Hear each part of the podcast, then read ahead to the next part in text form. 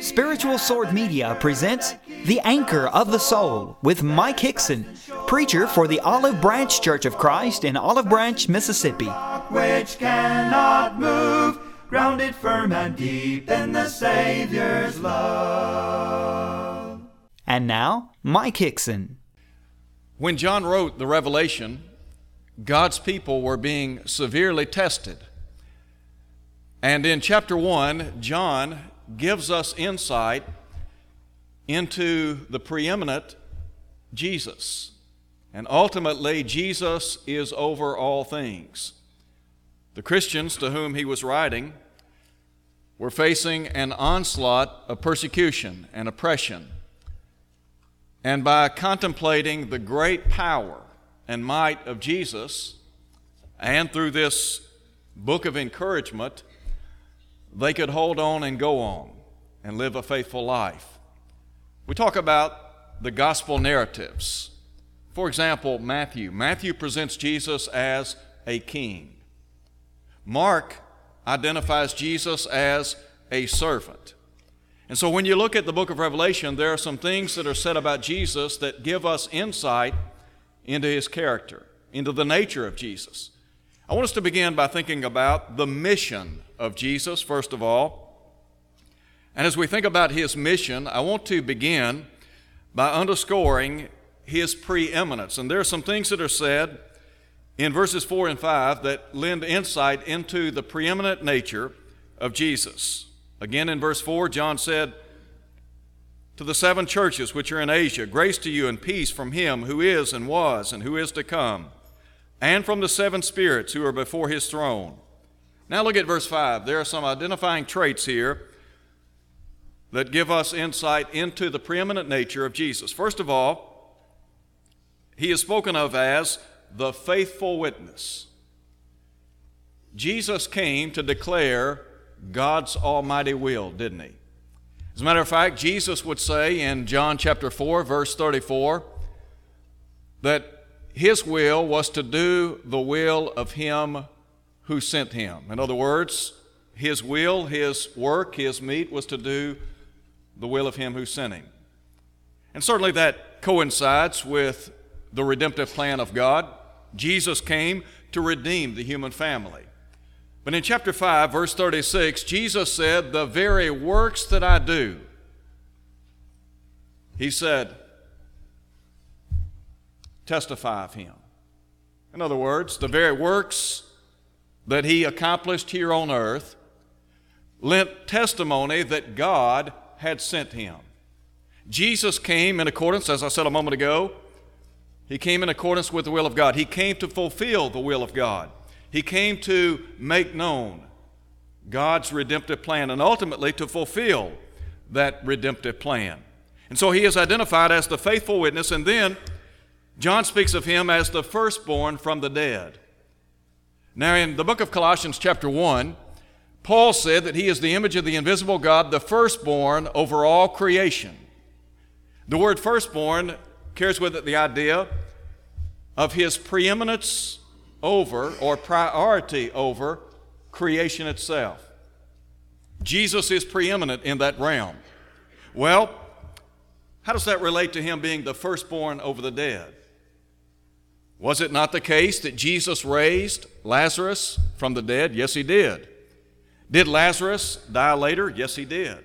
There were others that were raised from the dead, only to die later. Jesus, however, was raised from the dead to never die again. And down in verse 18, he's going to talk about how he lives forevermore. And so he is identified here as the faithful witness, the firstborn from the dead, and then the ruler over the kings of the earth.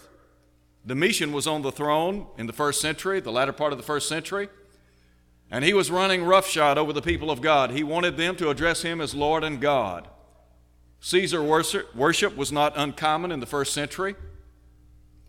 Well, John said that Jesus is the ruler over the kings of the earth. Again, this underscores what? His preeminence, that he is above all and over all. He reigns supreme. There's a second thing I want you to see. We talk about the preeminence of Jesus, but consider also his passion.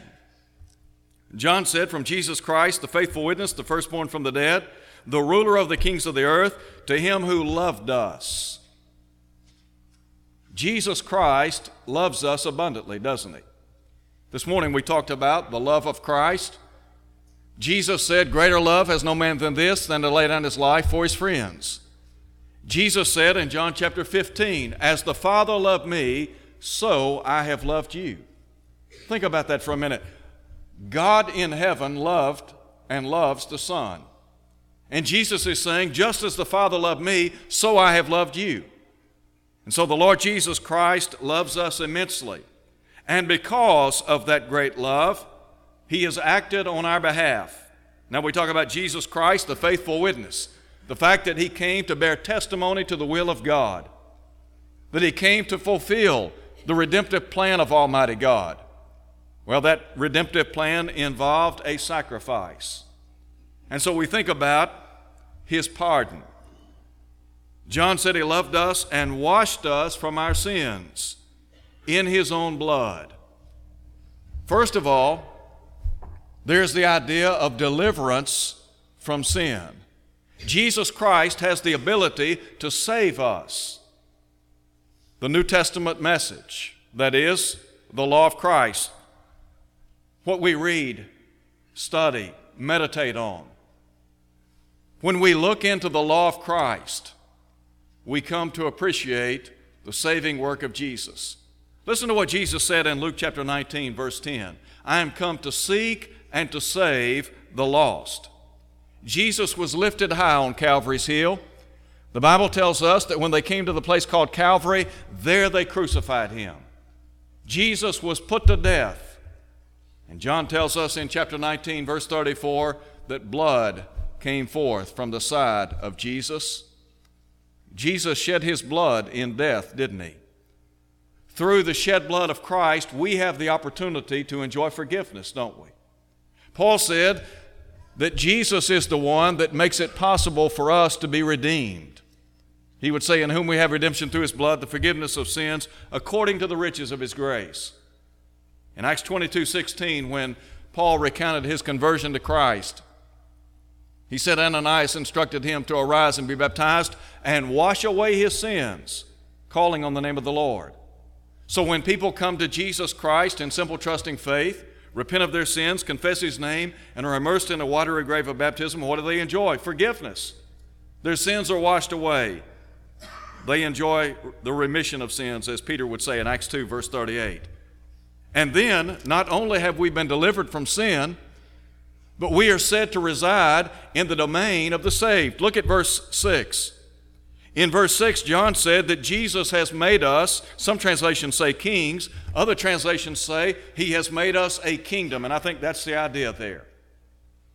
The idea that we are a part of a spiritual institution, the kingdom of God, the kingdom of Christ, the church. Those are synonymous terms. As a matter of fact, Jesus would say at the onset of his ministry, Repent, for the kingdom of heaven is at hand, in Matthew chapter 4, verse 19. The kingdom of God came with power on Pentecost Day. Jesus would say to those in the first century, There are some of you standing here that shall not taste death till you see the kingdom of God come with power. Of course, that occurred on Pentecost Day, about AD 32 or 33 the church established or set up. Now, in verse 9, John said, and John is writing in about AD, in about AD 95 or 96. In verse 9, he said, I, John, both your brother and companion in tribulation and in the kingdom. John was in the kingdom. So when we're saved from sin, we are placed in that spiritual body known as the church, the kingdom of God. Listen to what Paul said in Colossians 1 giving thanks to the Father who has made us meet to be partakers of the inheritance of the saints in light who has delivered us out of the power of darkness and translated us into the kingdom of God's dear Son. He said it's in that sphere that we enjoy redemption through His blood, the forgiveness of sins. So those who are in the kingdom are a part of the body of Christ. Jesus is the King of kings. Kings have kingdoms, don't they? So the king, that's King Jesus, has a kingdom. That kingdom is his body, the church. And then there's a third thing. Not only have we been delivered from sin and reside in the domain of the saved, but we have the priestly duty of offering sacrifices. He said that God, that being Christ, has made us kings or made us a kingdom and priest to his God and Father. To him be glory and dominion forever and ever. Amen. Did you know that if you are a child of God, you are a priest? We are a priesthood of believers. As a matter of fact, Peter would say that as priest of Almighty God, we are to offer up spiritual sacrifices acceptable to God through Jesus Christ in 1 Peter chapter 2 verse 5. In verse 9 of that same chapter, he would say, You are an elect race, a royal priesthood, a holy nation. The church is God's holy nation. The church is the Israel of God, according to, according to Galatians chapter 6. The church, as we know it, is the domain of the saved, as I said a moment ago. And those of us who belong to the body of Christ, we are that holy nation of people. And we offer up spiritual sacrifices unto Jehovah God. One of the spiritual sacrifices that we offer Him is worship. In Hebrews chapter 13, verse 15, the writer there talks about how we are to offer unto God the fruit of our lips, the sacrifice of praise. And so, as a priest of the Most High God, I have the responsibility of offering spiritual sacrifices unto God. So, first we think about his mission. But then there's another thing I want to call attention to, and that is the majesty of Jesus. John in the Revelation pictures the majesty of Jesus. I want you to look, first of all, at verses 8 and 11. As we think about the majesty of Jesus, John pictures him as deity. Why is that? Because he's deity. He was God incarnate. Listen to what John said in verse 8 I am the Alpha and the Omega, the first and last letters of the, of the Greek alphabet here. He said, I am the Alpha, the Omega, the beginning and the end, says the Lord. Now listen to him who is and who was and who is to come, the Almighty. What's he underscoring there? The deity of Christ, the eternal nature of Christ. When John spoke here of Jesus, and Jesus here is speaking, when he refers to himself as the Alpha and the Omega, it really stands for the entirety of something. Sometimes we'll say that covers it from A to Z. Well, Jesus is God incarnate, as I said a moment ago. He has always existed. Do you remember Micah in chapter 5 at verse 2? When he depicted the birthplace of Jesus as being Bethlehem, and he spoke of Jesus as one whose goings forth are from of old, even from everlasting. Literally, it means from the days of eternity. And all Micah is saying here is that the Messiah, the Christ who is to be born in Bethlehem of Judea, he is an eternal being. John in John chapter 1 said, In the beginning was the Word, the Word was with God, and the Word was God. The same was in the beginning with God. Jesus Christ was the agent by which the world was made. And so in verse 14, John said, The Word became flesh. That eternal Logos became flesh. He took upon himself human flesh. A body was prepared for him, according to Hebrews chapter 10 at verse 5. And so Jesus here is speaking of himself as that being who is and was and who is to come. Now look, the Almighty. Do you remember Isaiah, the statesman prophet who wrote about 750 years before Jesus came to earth? In chapter 9, Isaiah depicted the Messiah and really he underscored the deity of the Messiah. He said he shall be called Wonderful Counselor, Mighty God, Everlasting Father, the Prince of Peace. Those terms describe the one that we know as Jesus. And then in verse 11, Jesus said again, I am the Alpha and the Omega, the first and the last. It's important that we see Jesus as the Son of God. I want to ask you tonight If someone were to, if someone were to stop you at work or at school, on the ball field, across the fence at home, and ask you, Who is Jesus? What would you say? Was he just a good man? Was he a great teacher? Yes, he was. Was he a social revolutionist? Well, we might answer yes to all of those answers. But who was Jesus? Most importantly, he is and was the Son of the living God. Peter said, You are the Christ, the Son of the living God. Jesus is presented in chapter 1 as not just the Son of God, the Son of Man. He was God incarnate. So, the deity of Jesus, and I would point out, what you think about Jesus will have a bearing on where you spend eternity. It will have a bearing on whether or not you are submissive to His will and acknowledge Him as the Lord of your life. Peter said on Pentecost Day, Let all the house of Israel know assuredly that God has made this Jesus, whom you have crucified, both Lord and Christ. Jesus wants to be the Lord of your life. And the only way that you're going to allow Him to be the Lord of your life is to see Him as He really is, and that is the Son of God. Then there is a description of Jesus in chapter 1, and I want to just very quickly look at this description. Picking up in verse 12, John said, I turned to see the voice that spoke with me, and having turned, I saw seven golden lampstands. And in the midst of the seven lampstands, one like the Son of Man, clothed with a garment down to the feet, and girded about the chest with a golden band. Some would say that this symbolizes his high priesthood. Maybe so, maybe not. The book of Revelation is highly symbolic. Jesus is, after all, our great high priest. The Hebrew writer acknowledged that in chapter 8 at verse 1. The whole book of Hebrews emphasizes the high priesthood of Jesus Christ, the Son of God.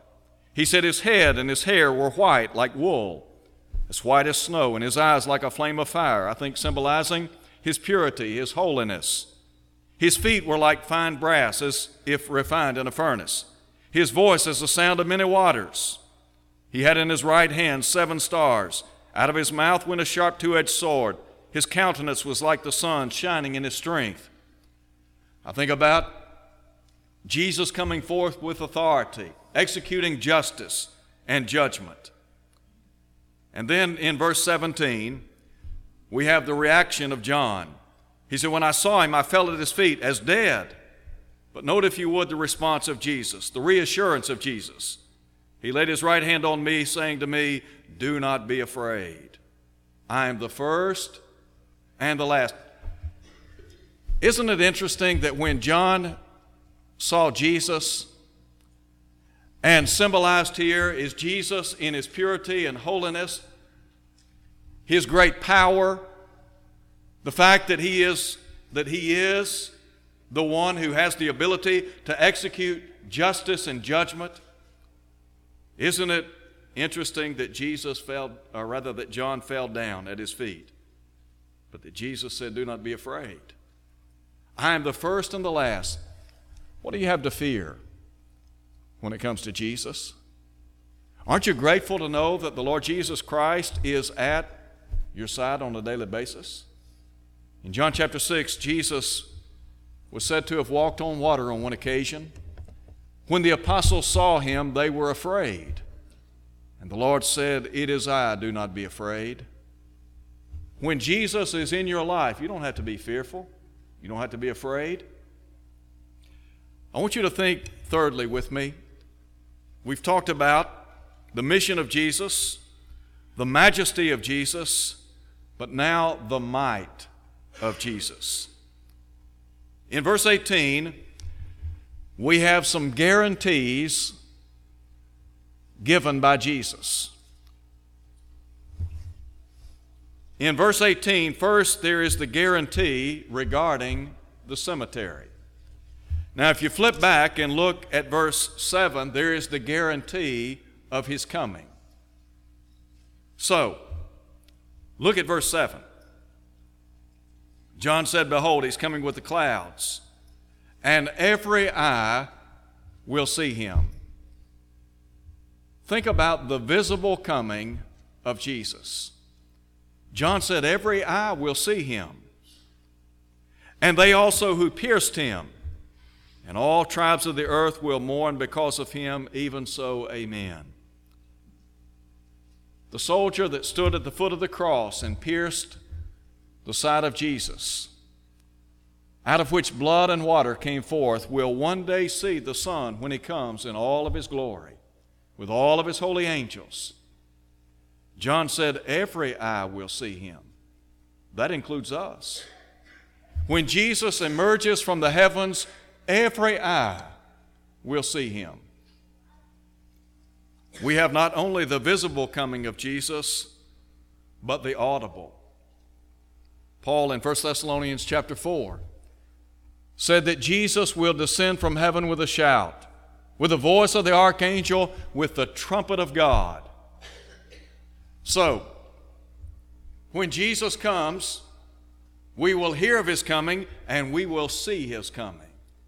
Are you ready for that day? When John said, All tribes of the earth will mourn because of him, he's saying here that those who find themselves unprepared for that day will mourn. They'll be in anguish. Why? Because they are unprepared to stand before the King of Kings and Lord of all lords. When John wrote the Revelation, I mentioned a moment ago that God's people were suffering horrifically. Many were being martyred for the cause of Christ. And they needed assurance that Jesus would be with them. And he was with them. And if you, go, if, you, if you go through the book of Revelation, the bottom line is as a child of God, we win the victory. And to those of us who are prepared, who are ready, who are living in anticipation of the coming of the Son of God, when it's all said and done, we will stand victorious. Not so, though, for those outside of Christ. But then look at verse 18. We talk about these guarantees the guarantee of His coming and the guarantee regarding the cemetery. Listen to what Jesus said in verse 18 I am he who lives and was dead, and behold, I am alive forevermore. Did Jesus not die on Calvary? Yes, he did. Did he not rise from the dead three days later? Yes, he did. Will he die again? No, he will not. He lives, as he said, forevermore. Now, you and I, we will one day we will one day feel the sting of death, as Paul said in 1 Corinthians chapter 15. This body will give way to death. We might like to live forever in the flesh, but it's just not possible. When Jesus comes, what he's saying here is he's going to empty out the cemeteries. In John chapter 5, Jesus said, Marvel not, the hour's coming when all that are in the graves shall hear his voice and come forth. Those that have done good to the resurrection of life, and those that have done evil to the resurrection of condemnation. The last couple of weeks have been tough for those of us who belong to the church here at Olive Branch. We have buried loved ones. And as I grow older in life, in some ways, it's more emotional to lose people that you know and love. It's hard. And we stand at the side of open graves and we weep with those that weep. We mourn the loss of people that we know and love. But Jesus is saying here listen, when you bury your loved one, you are not burying your loved one, your loved one without hope. When Paul wrote 1 Thessalonians chapter 4, he said, speaking of those of us who are believers, he said, We sorrow not as others who have no hope. When somebody dies in the Lord Jesus Christ, they are at rest. John said in Revelation chapter 14, verse 13, Blessed are the dead which die in the Lord. Yes, says the Spirit, that they may rest from their labors, and their works do follow them. Can you imagine the day when Jesus comes? Can you imagine the Lord Jesus Christ literally emptying out the cemeteries? There's a cemetery that I pass fairly frequently in the city of Memphis.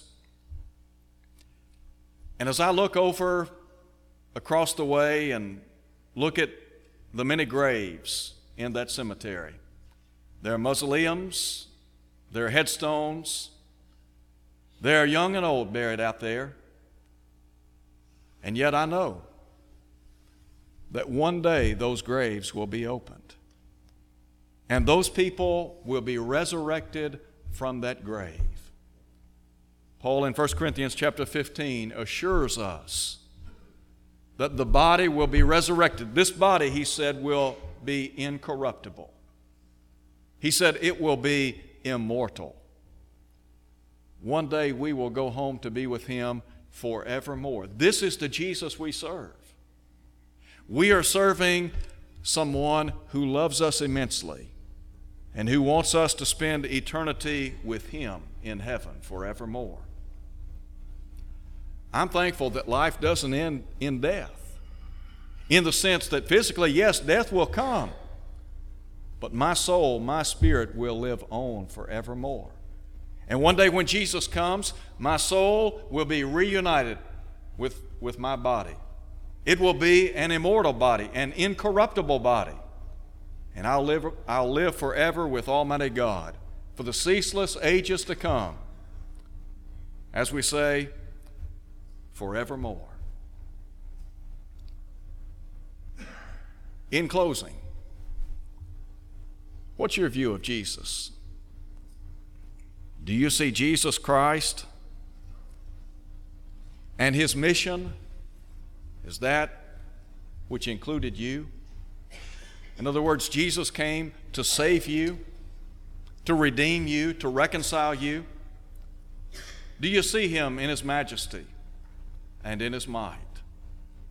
If you're here tonight and you're not serving the Lord Jesus Christ, I want to encourage you. Make the commitment tonight to serve the risen Savior. Live for Him day in and day out. I promise you, you will not be dismayed. If you're here and you've never obeyed the gospel, here's what you need to do believe that He is the Son of God.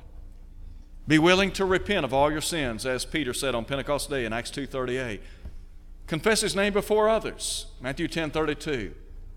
Be baptized into Christ, rising to walk in newness of life, as Paul said in Romans chapter 6, verse 3. And then be faithful until death. Because Jesus said in Revelation chapter 2, at verse 10, Be faithful until death, and I will give you the crown of life. That is the Stephanos, the victor's crown to know that you won the victory. Jesus was talking to people that were facing a lot of problems, a lot of trials. And he said, You be faithful even if it costs you your life, and I'll give you the crown of life. I don't know what it will cost you to serve the Lord, but I know this whatever it costs you, it's worth it. Live for Jesus. It may be that you're not faithful to his cause. Could we encourage you to come home? The Bible tells us that if we confess our sins, he's faithful and just to forgive us, to cleanse us from all unrighteousness. Thank you for listening to the Anchor of the Soul. Your speaker has been Mike Hixson, preacher for the Olive Branch Church of Christ, located at 9100 East Sandidge Road in Olive Branch, Mississippi. To hear this lesson again and to see video archives, go to olivebranchchurchofchrist.org. Tune in next Sunday for more of the Anchor of the Soul. Strain, will your anchor drift or firm remain? We have an anchor that keeps the soul steadfast and sure while the billows roll. Fastened to the rock which cannot move grounded firm and deep in the Savior's love.